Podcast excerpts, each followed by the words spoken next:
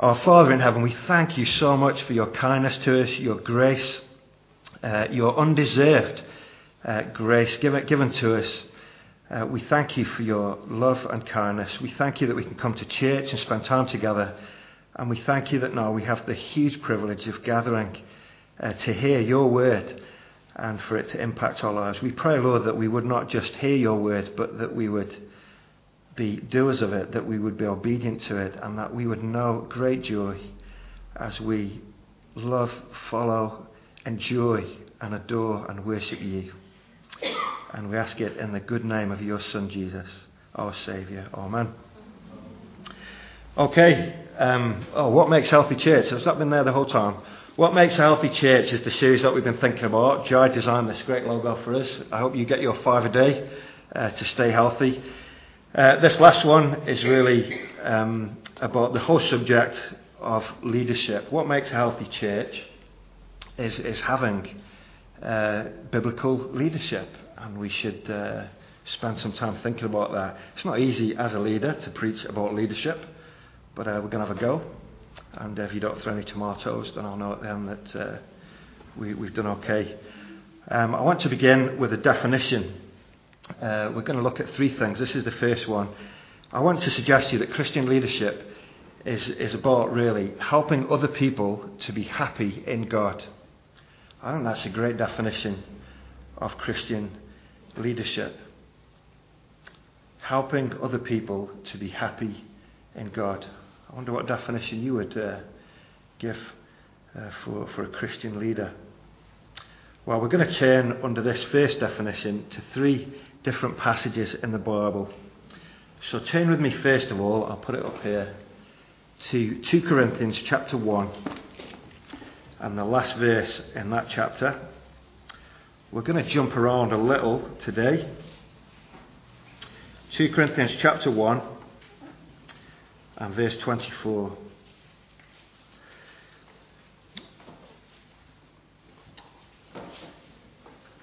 It's on page 1159 if you've got one of the Red Church Bibles.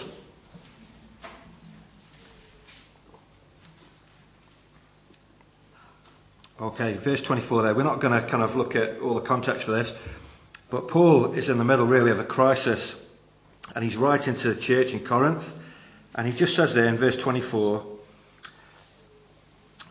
Not that we lord it over your faith, but we work with you for your joy.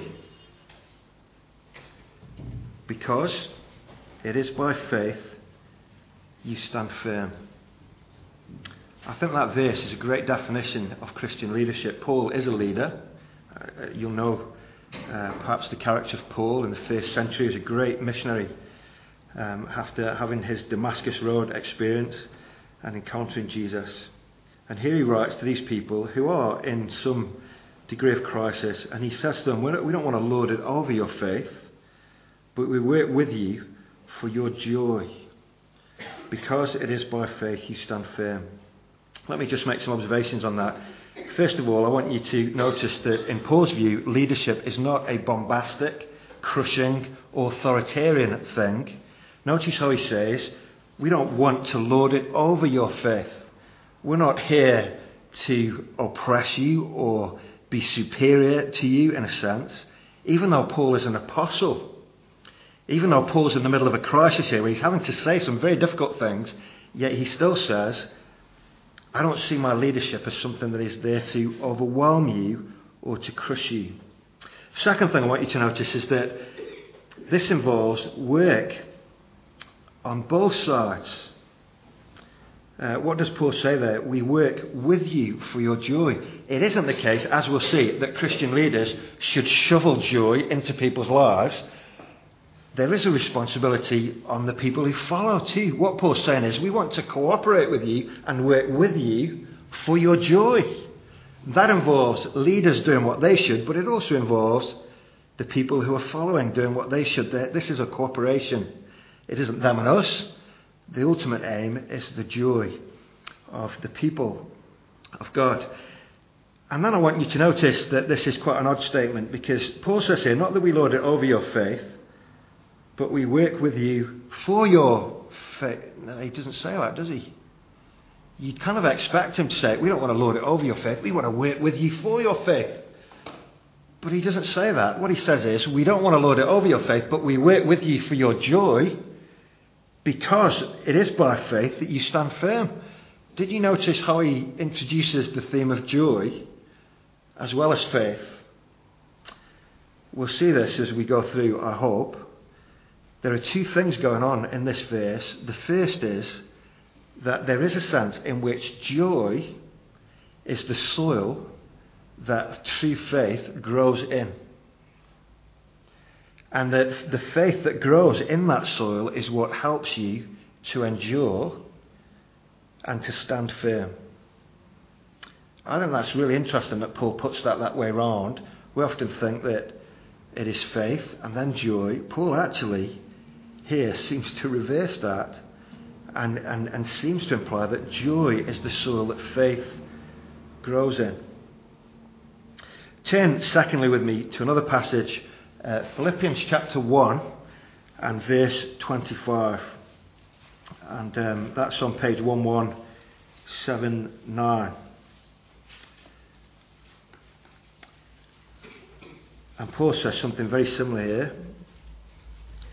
In this, uh, this letter that Paul's writing to the church in Philippi, Paul is writing from prison. He's been imprisoned because of his gospel preaching. And uh, this, these, these are beloved friends that he loves in Philippi. Paul has been instrumental in planting or starting this church. And uh, if you just look with me at verse um, 22, I suppose we could break in. Paul's worried that his life's about to come to an end. He doesn't know if this persecution is going to end in his execution. And he says in verse 20, If I'm to go on living in the body, this will mean fruitful labour for me. Yet what shall I choose? I don't know. I'm torn between the two. I desire to depart and be with Christ, which is better by far, but it is more necessary for you that I remain in the body. Convinced of this, I know that I will remain and will continue with all of you for your progress and joy in the faith. So that through my being with you again, your joy in Christ Jesus will overflow on account of me. Well, there's another good definition, of leadership, I think, isn't it? I want to continue with you for your progress and joy in the faith, so that through my being with you again, your joy in Christ would bubble over, overflow on account of my work with you. That's the heart of a leader, isn't it? He wants the people to have a joy that is overflowing. And that joy isn't just circumstantial. He says that this is a joy in Christ. There's a great connection there again between faith and joy. And the secret and foundation of it all is the fact that they'll be able to be happy in God because of what Jesus has done. What Paul wants for them is for them to be proud of Jesus. He longs to see them in a place where in their hearts they make much of Christ. Now, why would anyone uh, make much of Jesus? What is so special about Jesus that this would be the goal of a Christian leader? Well, the third passage I want us to turn to is the one that Angela read, and um, it's in Romans chapter 5. So we're just going to nip back there. Romans chapter 5, and uh, let me just show you some other things about this idea of joy. Uh, this Ben, I, Ben just said to me at the back, you know how long it took Martyn Lloyd-Jones to preach through this chapter, and you're hoping to do it this morning. Well, I'm, I'm not, we're not going to kind of expound this whole chapter, but I want you to notice the note of joy. That, that's really why I'm drawn to this. What is it about Jesus? Paul says in verse 1 Since we've been justified through faith, the word justified means to be right with God. Since we've been made right with God through faith, we have peace with God. God is not our enemy anymore. We have peace with God through our Lord Jesus Christ, through whom we have gained access by faith into this grace in which we now stand, and we rejoice in the hope of the glory of God. What Paul is pointing out to them here is that Christian believers have gained access into a new relationship with God that is saturated with grace, undeserved kindness. And this is what God is like, despite the fact we're not like this. God loves to lavish his kindness on selfish, sinful, fallen, broken, rebellious people in his world. And a Christian is someone who has gained access into that kind of grace. Would that not bring great joy? As a, as a silly illustration, imagine you were living homeless uh, on the street in London, dressed in dirty clothes, nothing to eat. And someone came out of Buckingham Palace, the gates opened, and they came to you and said, I want to bring you in to the palace. And you're brought in, given new clothes, and you're allowed to sit at the same table as the king, the queen, with a queen oath. Christian is someone who, like that pauper in a way, has been brought into a completely new status. Brought not just into the presence of a king or queen, but into a new relationship, into his very family. And how is it possible? Well, it's possible because of Jesus. That's exactly what Paul says. We have peace with God through our Lord Jesus Christ. And the reason that it's possible is, Paul says in verse 6 when we were still powerless, Christ died for the ungodly. Can we, let's just pause there. Christ died for the ungodly. I don't want you to miss that. Christ did not die for people who think that they're somehow impressing God with their great morality. Jesus Christ left heaven and came down to this world to die for who? For the ungodly. Is that not an encouragement to you and me? That Jesus should lay down his life for people who don't deserve it.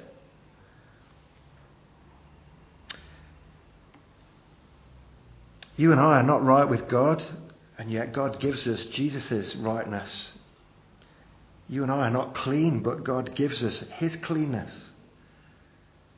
It's a gift to be received, and it all depends on Jesus. He is the one to rejoice in, be proud of, to boast in. Someone showed me a great diagram this week. Let me just um, see if I can uh, do this. I, I, can't do it with a marker pen because it's too high, so I have to show you on a slide. But the little dot at the bottom there, just imagine that that's you. When, when you become a Christian, one of the first things you realize is that you are a sinner. You know, we don't like talking about sin, do we, in this culture? But, and you realize that Jesus has come and died for your sins. But what happens when you become a Christian is that your values begin to change, and the, the Christian life in part, you begin to realize that actually I'm more sinful than I thought I was when I became a Christian. The more I'm reading the Bible, the more I'm realizing and seeing things that I never saw before. Some people, maybe, maybe that's kind of a Dharma thing. But the great joy in the Christian life is that as you realize how selfish, sinful you are, the other thing that happens is that you realize that God's love is bigger than you thought it was. And what's happening to you is that the cross that you trusted in, your appreciation of it is growing all the time. As you realize just who you are and just who God is and what He's done for you, what happens? But the cross becomes more and more important to you and more and more glorious. The problem for us as Christian believers is that if we pretend that either we're not sinners or that God doesn't really love us like that, what will happen? your view of the cross will be very weak.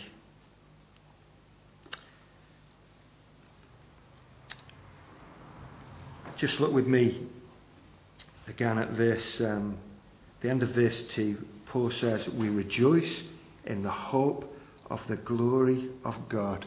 God has forgiven us, brought us into his family. He has become our Father. He sent Jesus to be our Saviour. And we rejoice in the hope of the glory of God. What that means is that we look forward to the day when all things will be restored, including our broken, selfish hearts. And we look forward to the day when we'll be knowing and appreciating seeing that glory. And what does Paul then say in verse 5?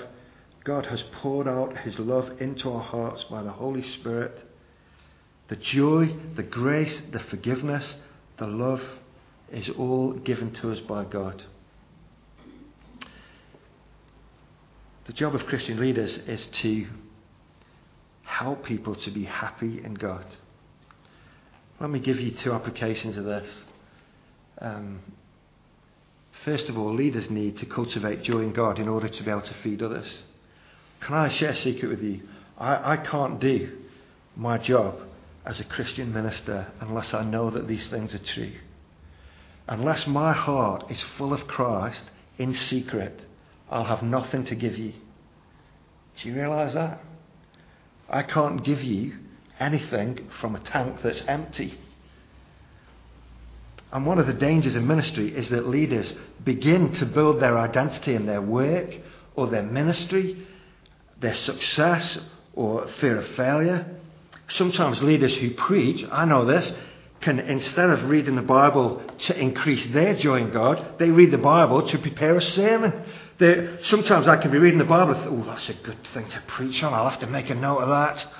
And instead of reading it for God to feed my own heart, I'm reading it in order for Him to. That would be good to say to you. Leaders have many pitfalls. Leaders need looking after. And uh, you need to look after your leaders. Can I say that humbly? The lecturer who was uh, lecturing last week to us was telling me about one man who supported him in his ministry financially. He was a very wealthy businessman. And he supported him in ministry. And one day he took him to one side and he said, Are you spending time cultivating joy in God? That was an odd question. And he said, The moment that you stop doing that, I will stop supporting you. Because if you're not cultivating joy in God, you'll have nothing to feed me with. And what a great challenge! What a great challenge. Do you realize when you're praying for your leaders, the best thing you can pray for for your leaders is that they will be refreshed and grounded in grace themselves so that they can feed you from the fullness God's given to them. Second application, I suppose, is this one. Leaders should encourage other people to find their joy in God as opposed to just giving them stuff to do. Let me ask you, if you're a Christian, you, you, maybe you read the Bible each day in your personal devotions. Let me ask you the question why do you read the Bible? Many people answer that by saying, Well, I want to get to know God. I want to, I want information, knowledge.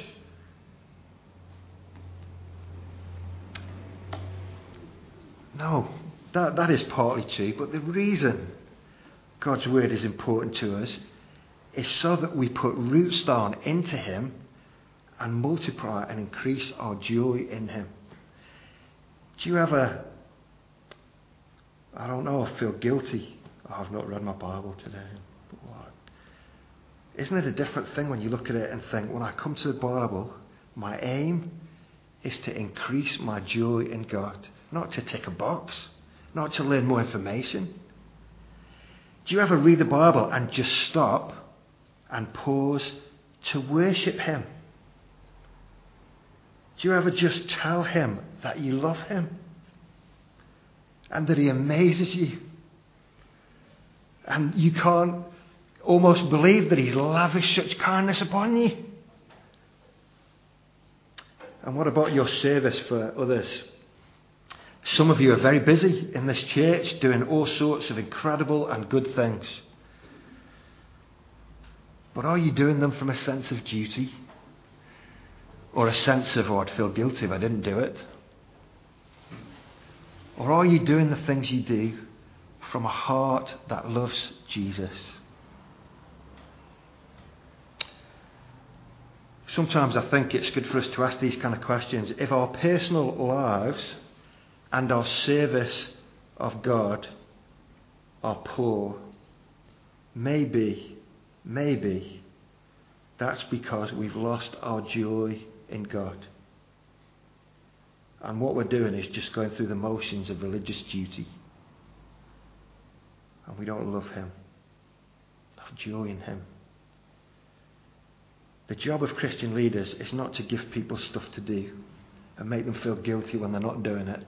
The job of Christian leaders is to point people to Jesus so that they can rejoice in Him and then serve God from a full heart.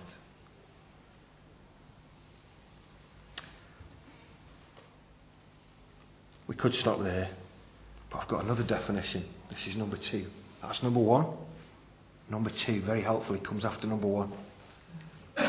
Leadership is not just about helping other people to be happy in God, but it, it is also about equipping others to make disciples who then make disciples.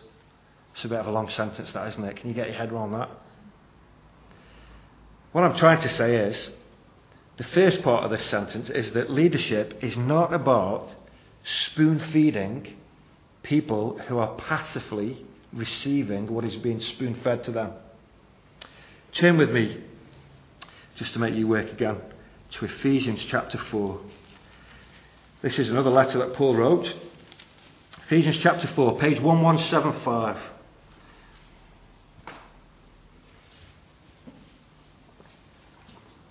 1175. And here Paul is talking about the church and unity and peace and love.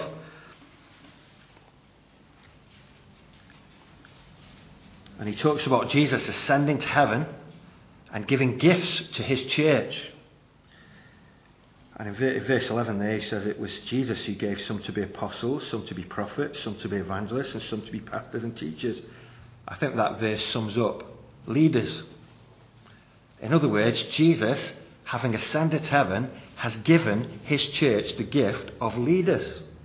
That's what the verse 11 says. But why has Jesus given his church leaders? Well, verse 12 says he's done this to prepare God's people for works of service so that the body of Christ may be built up. Now, he, he doesn't say, notice in verse 12, Paul doesn't say, Jesus has given the church all these different kinds of leaders so that the body of Christ may be built up. He doesn't say that, does he? He says that God has given leaders to his church to prepare God's people for works of service so that the body of Christ may be built up. In other words, the job of a leader is not primarily to build up the church, the job of a leader is to equip the people in the church to build up one another. Is that not a different kind of mindset? This is not about the leader at the front spoon feeding people and them going, thanks very much. The, the, what should be going on is that proper biblical leadership is about encouraging and equipping people in the church to build one another up. That is part of a leader building up a church, of course, but that's a different mindset, isn't it? Let me just give you four dangers. I don't like talking about danger. It sounds more negative, doesn't it? But sometimes we can learn by contrast. Let, let me give you some dangers here. The danger of paid ministry. One of the, some of those of you in this church, if, if you're visiting, you can zone out for a couple of minutes here. But in our church, we've made some massive strides in the last couple of years. We've appointed paid staff to lead God's people here and some volunteers as well who do it in return for board and lodgings but don't get paid a salary. Jai came to our church. Richard came and joined our church in September. One of the dangers for you of this church, small as it is, having paid staff, is that you think we've got paid staff now, they'll do all the work. It's not what Paul says here. Actually, what's happening here is that Jesus is giving you, this church family here, leaders whose job it is to equip you to build one another up. That's a bit harder for you, isn't it? The dangers of paid staff. It is a great blessing to have staff, volunteers, and paid staff. But there's a danger that the church thinks it's their job to do these things, not mine. That's not biblical. Here's another one the danger of a one man ministry. There are churches where the minister is one person who does everything does all the preaching, does all the visiting, does all the organising. And the whole church is filled with consumers, passive receivers. Let me, let me open it up to you to ask you what, what is wrong with that as a model of ministry? Uh, feel free to, to shout out. For the people who are listening on the internet, I have to repeat what you say because you haven't got a microphone. But what is, what is wrong? What is the danger? What's wrong with the model of having one guy who does everything and everyone else just passively receives what he or she gives them? What, you, what, can you, what flaws can you see in that? This is me making you work now, isn't it? Can you see any flaws in that, or is that how you would like things to be?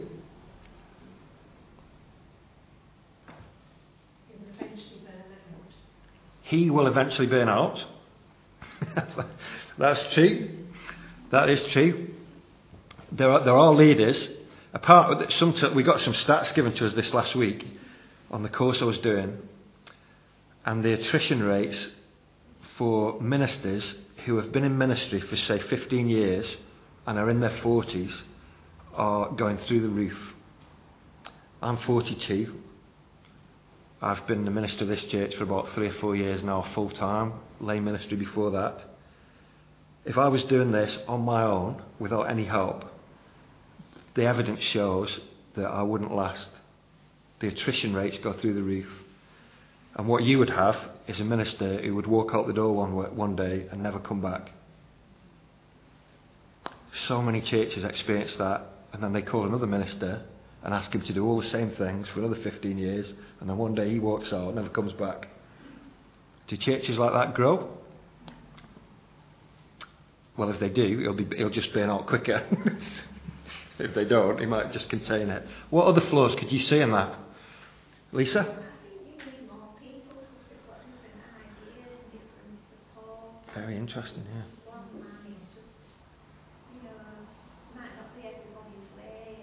Yeah. Yeah. So I think that underlines an important point. Lisa's saying there that one man on his own doesn't necessarily have all the ideas, and actually having a plurality of leaders is very healthy. And that's, that's a really interesting point. I think evidence shows that churches that are growing generally will have a team approach to leadership, and it won't all be vested in one individual. Anybody else? Go on, you go ahead.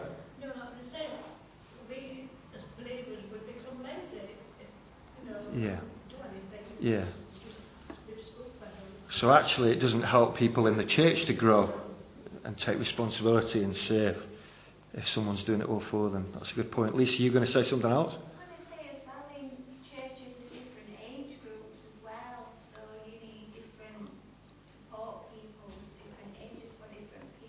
Yeah. Yeah, that's true as well, yeah. So different leaders maybe apply, uh, kind of lead in different elements of the church's ministry as well. You can say what you want. If there's just one of you, you can say anything. Yeah. If there's just one leader, the danger is that he can be quite autocratic. Is that what you mean? He can just say what he thinks and there's no checks and balances. That, I, mean, you know, in our churches, we've been quite small. It, it has been a huge challenge for me personally to transition into full time ministry because the danger is in a small church, the previous minister, as some of you will know, very sadly passed away. It is very easy for one man to put his hand up and say, I'll lead. And everyone goes, Well, we don't really know anybody else who'd be willing to do it, so you might as well. And then 10 years later, what happens is the church was saying we didn't really want him to do it after all. And you'll notice as you go back in time that the approach we've taken here in this church is to involve wise leaders who know you and know me to help us work through a process of approving and exploring and so that there's no sense of someone foisting themselves on a church or don't worry. um, so it's very important to have accountability and a plural leadership team really helps with that. And that's one of the reasons I've been so keen to recruit someone like Rich to come and join me and you here in our church. There are real dangers in a one man ministry. I don't think churches like that can really grow. The other issue that we haven't mentioned is that when, when that kind of ministry happens, the reality is that other leaders will never be trained. Because the person who's leading is being possessive and not liberating other people to lead. That's a big factor in a church, isn't it? It's mine. I'm the leader. You do what I say. You'll notice in this church that we have a great emphasis on all people who can be being involved. Different people reading the Bible, praying, leading, teaching Sunday school, crash. We have our staff, little staff steering team thing on a Wednesday where, I don't know, maybe eight or nine of us now who are responsible for different ministries are meeting. All these things are attempts to develop and train ourselves and work together as a team. My job isn't to do everything. If I try and do everything, I won't be here very long. My job is to equip you to do everything. And that's a different challenge, isn't it, for both of us? Leadership also is a spiritual gift. In Romans chapter 12, verse 8, Paul gives a list of different gifts generosity, encouragement, hospitality, I think, was one in there. Leadership is a spiritual gift. That means that the leader isn't to be. It's not like leadership is a separate department over here somewhere. Leadership is one spiritual gift that is important for the health of the church, but that leadership is part of the church and part of facilitating an environment where all the believers in that church can flourish. So it isn't a means to an end, it's a spiritual gift so that the church can be equipped. What is the aim of the church? Some people would say, if I could coin it in a phrase, the aim of the church is to glorify God and to make Him known to a lost world. Well, what's the job of a leader then? The job of a leader is to equip Christian believers to glorify God and to make God known to a lost world. Not to do it all himself so they'd stand watching, but to equip them to be involved in that whole process. Does that sound like an exciting church to you? Where everyone's involved in that process? And that process is fueled by people who are already happy in God. This is a biblical view of church. So you have two questions now that you can ask about your church. And I want you to ask them. Does your involvement in this church increase your joy in God? That's number one. And secondly, does it send you out to serve Him and make Him known? If our church is not doing that, we're failing as a church family. We're failing as leaders. You can, you can evaluate now what our church is about. Does church increase your joy in God? And does it send you out and equip you to build one another up and to make Jesus known to others? Let me just talk about a couple of other dangers. These are applications, really, but I want to say this. Some of you, one of the things I've been thinking about a lot recently in this last quarter, there are many people, I'm perhaps one of them, but I'm fortunate in that I'm doing this full time. Many people are very time poor We, we live in a culture now that is unlike what our culture was even 50 years ago. I think the levels of stress, busyness, responsibility, anxiety, and there is a real, there's a, there's a massive lot of guilt, I think, for many people who think, I, I just can't be involved and I feel guilty. So here, here's a thought for you.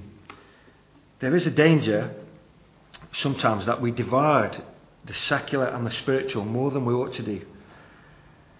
Um, some of you have to work hard and study hard. Sometimes you won't get to things. And I want to encourage you to get to things if you can get to things. But I also want you to see that when you go out into your world, whatever you do, whether you're doing accounts or whether you're a teacher or whether you're studying, when you go out into your world, you are not going out into some kind of second best world that is a secular world that's different to this holy spiritual world over here. What you're doing is going out into your world to be light and salt, and that is part of your ministry. Just as much as being in church doing holy things is. Sometimes we divide those things up and we say, oh, this is not church, it's work. Poor old me, I'm doing work rather than something spiritual. I don't want to make people come to church out of a sense of guilt. I want you to see that your whole life is ministry and to enjoy it. Not to feel guilty, I'm doing this instead of this or this instead of this. There is a mindset involved here in coming to church to be fed and refreshed and helped and encouraged and to recover a sense of joy in God and then go out into your world to make Him known. And whatever it is you do in your life, remember that God loves you and gives you His grace so that you can both enjoy Him and make Him known where you are. So if you're the kind of person who is so time poor that you can't be fully involved in everything that's going on, don't neglect the fact that you have a ministry in the sphere that you work in, and that is part of our church family too. For you to come and be fed and fellowship and then sent out into that environment. But the, the last thing I want to say on this the danger in trying to do things from a dry well. I, I alluded to that for leaders. The challenge for some of you can be, and for me, is that we're sometimes so busy that we fail to make time to cultivate joy in our relationship with God. And I don't think it is good just to come because we feel guilty. What is really needed is to be able to do things from a full heart rather than an empty heart. Is that not true? And it is really important that you and I build habits into our lives that will help us to be refreshed rather than manic. Is that not true? Get some rest. Get into God's Word. Because, as the Bible says, the joy of the Lord will be your strength.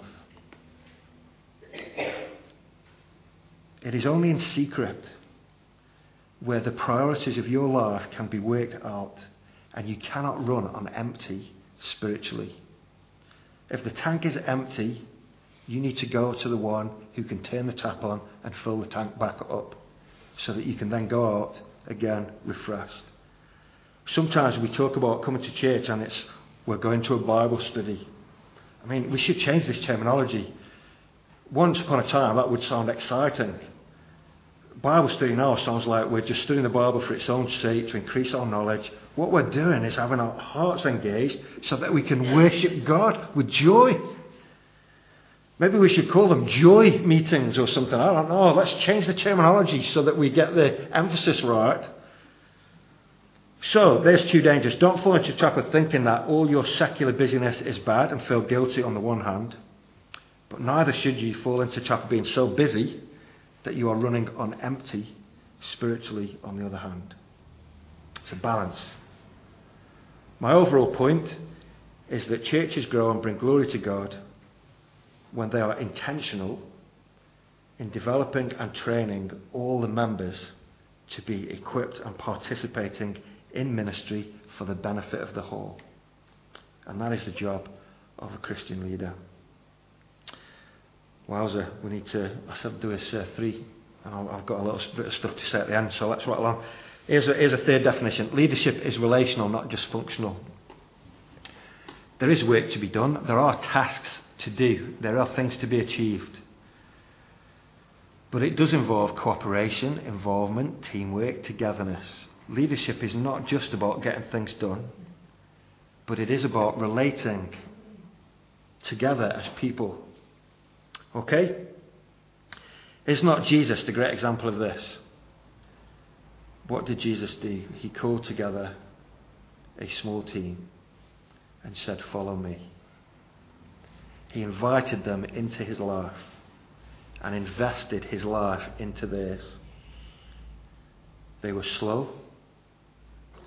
I think they must have irritated him. After three years, they still didn't fully understand who he was. And yet, those men have turned our world upside down by the power of God's Spirit.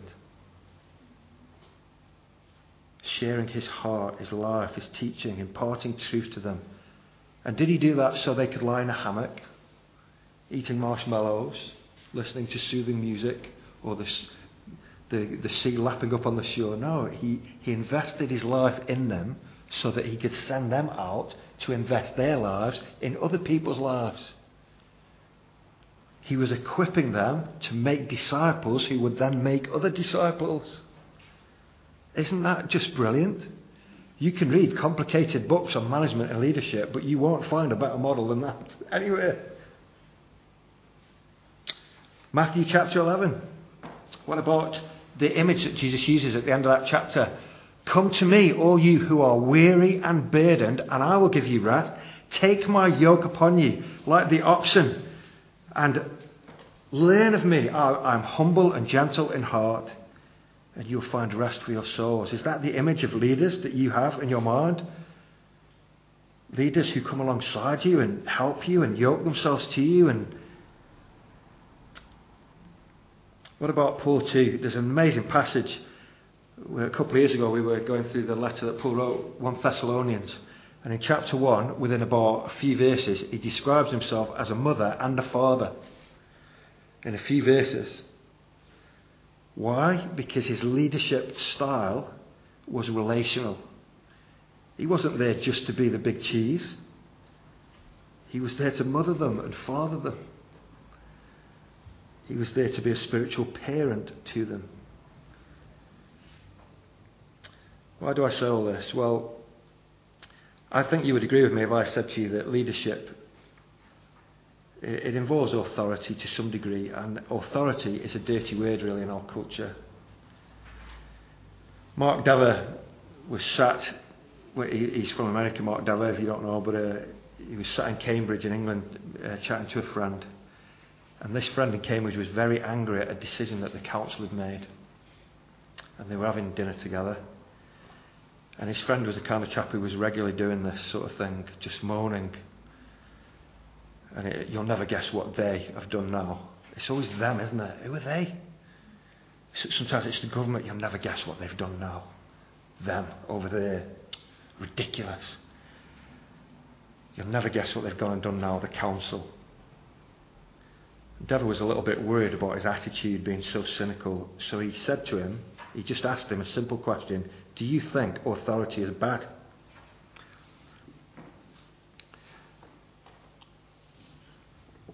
He thought his friend would have given him a sort of, you know, a nuanced answer to that, but his friend just said, Yep, I do. I think authority is bad. Bosh.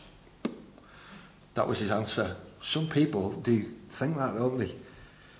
And it is true that authority can often be abused. It is sadly true that people in authority can be self serving and abuse their position. We live in a fallen world. But it is also true, on the other hand, that to be suspicious of all authority is not a good trait. And it often reveals more about the person saying it than it does about the authority that's being questioned. Godliness is not the same as gullibility, but in godliness there should be a capacity to think the best of other people. rather than the worst. And I, I would say that to trust others is actually part of a life of faith. And the word here is trust, isn't it? Some people find it very hard to trust other people. But sometimes at root of that is possibly a problem in being able to trust God Himself. On the other hand, leaders are to lead, but also to remember that they're there to serve the whole, as we've been saying. Churches are not committees on the one hand, but they shouldn't be dictatorships either on the other hand. Somehow there needs to be a biblical balance between authority and trust and mutual love. It's hard to kind of put it into words, isn't it, really? Let me read uh, Mark Dever to you. Uh, this, this quote I thought was a good quote. God does not leave us to operate as a committee of the whole. We need to trust that God gives people, particular people, gifts to serve as church leaders. And we should therefore desire to see in our church the right balance of authority and trust.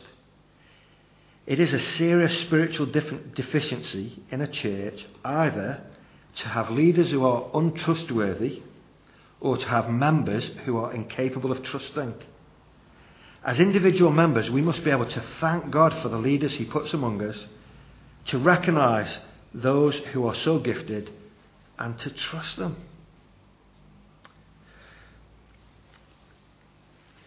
There's a verse, um, let me just read this verse to you. Um, just at the back end of Hebrews chapter 13, Paul, uh, did I say Paul? I didn't mean that. The writer to the Hebrews said, Obey your leaders and submit to their authority. They keep watch over you as men who must give account. What an awesome responsibility that is. Obey them so that their work will be a joy, not a burden for that would be of no advantage to you. I've said to you before, no one wants to work for a grumpy boss. And it is a hard thing if a leader is working in an environment where the people he is seeking to serve are always moaning, questioning. There's nothing wrong with cooperating and talking together but if, if a leader's work is a burden rather than a joy, it won't do you any good. It can't do you any good. But the words in this bit, it sounds ridiculous to our modern ears. Obey, submit. We, we don't like it, do we? Oh, these kind of words are authoritarian. It takes trust, doesn't it? And it is true that trust needs to be earned, but that is only half true. Because the reality is, in this imperfect world where we're fallen and we make mistakes, trust can never finally be fully earned. Actually, it has to be given as a gift. And it's really an extension of trusting God. Do you get that? To trust your leaders is a gift that you can give to them willingly rather than being forced or coerced into it. I wonder whether you ever think of relationships in those terms. There is nothing more debilitating to leaders than people who simply do not trust them. I've known, I've been in this church 20 years, I've known people who are not here now who said to me things that made me realise that the, the root issue is I don't trust you. I, I just don't trust you. There, there is nothing more debilitating for a leader than feeling that people don't trust them. And leaders clearly have to earn that. But we need to have a mutual sense of wanting, for Jesus' sake, to trust one another, don't we? And to do it willingly. Our attitude should be thank you for placing me here in this church. Lord, for giving me a church family who care for me, for leaders who want the best. They are not perfect but I love them and I thank God for them. Please help me to make their work here a joy and not a burden. Well, here's our summary leadership is helping others to be happy in God, equipping others to make disciples who make disciples, and leadership is relational and not just functional. So, all clear? Three definitions. A lot to chew on there. Now, let me ask you I've got. I could go on for another five minutes. So, should we stop there? Or would you like me to finish off with the last five minutes? I've got four, four things to say. Should we carry on? We'll carry on. Okay. this is my last point, okay? If you want to know what a good leader looks like, don't look at me. Where you need to go is to look at Jesus. So, should we finish with Jesus? Because that's the best place to finish, isn't it? Um, I borrowed this from Mark Dever, so this is not original. But Mark Dever, he's got an acronym. Do you know what an acronym is? It, it, and it's the word BOSS. And the four letters spell something about four aspects of leadership. And we're going to finish with this. And this is Christ. This is how Christ is. So, using the word boss, um, the first one is the word boss.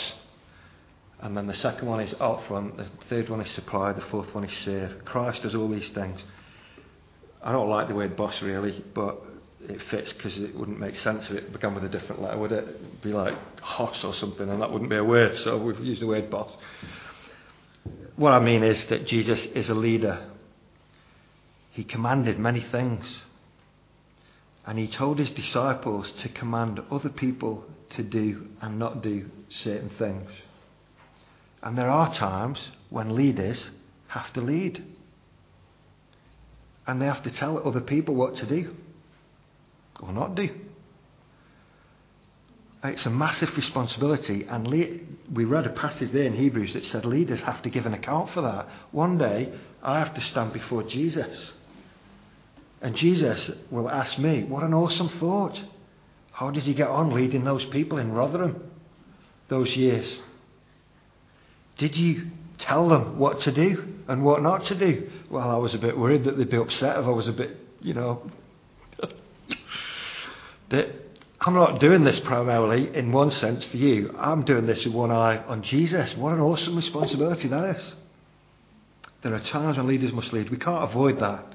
Our culture would like to avoid that. But you will not be a healthy church if leaders don't lead. But and Jesus led. The second thing though, oh here, oh, oh we've got a diagram. I forgot about this. Here's a little triangle. There's a leader at the top, and the leader is leading. See that? I like pictures. I'd forgotten I'd done this. The leader's leading, so that's good. Here's the second one. Out front, this is a leader who is an example. So he's at the front and he's being an example to the people who are following him. Is that not true of Jesus? Jesus said to his disciples, As I have loved you, so you must love one another. If that's not an example, what is? He's at the front, he's loving them, and he's saying, Come with me. Paul said, Follow me as I follow Christ. What a thing for a leader to say. Peter says, Christ suffered for you, leaving you an example. Why? That you should walk in his steps. He's on the front line, and he's saying, Follow me. Good leaders will be an example. Oh, I pray that God would help our leaders to be a good example. And what about um, supply? Well, here you can see the leader there is encouraging the people that are following him leadership is about liberating other people and equipping them. Jesus prepared his disciples and then sent them. Paul did it with Timothy. Leadership means multiplying, not hoarding. And good leaders will have an eye to encouraging people. Could you do this? Could you do that? You seeking your joy in God? Good leaders are not just blindly going off into the sunset, but they want to carry people with them and encourage them and liberate them to be involved, to make disciples. And the last one there is the idea of saving. Actually, this is what makes Christian leadership so distinctive. Jesus is the King of kings and the Lord of all other lords. And yet he said himself, I have come to serve. and to give my life as a ransom for many. That is distinctively Christian. Some people want to be leaders because they want to be the boss. Jesus said, if you want to be, if you want to be a leader, you will need to pour out your life in service for other people. All four of these are what Jesus is. He is a leader. He is an example. He supplies all our needs and encourages us. And He saves us. And that's what our leaders should do. Let me close by reading to you from 1 Peter chapter 5. We'll close with this. 1 Peter chapter 5, verses 1 to 4. This is Peter speaking. To the elders or leaders among you, I appeal as a fellow elder or fellow leader, a witness of Christ's sufferings, and one who also will share in the glory to be revealed. Be shepherds of God's flock that is under your care, serving as overseers, not because you must, but because you're willing, as God wants you to be. Not greedy for money, but eager to serve. Not lording it over those entrusted to you, but being examples to the flock. And when the chief shepherd appears, you will receive the crown of glory that will never fade away. Amen.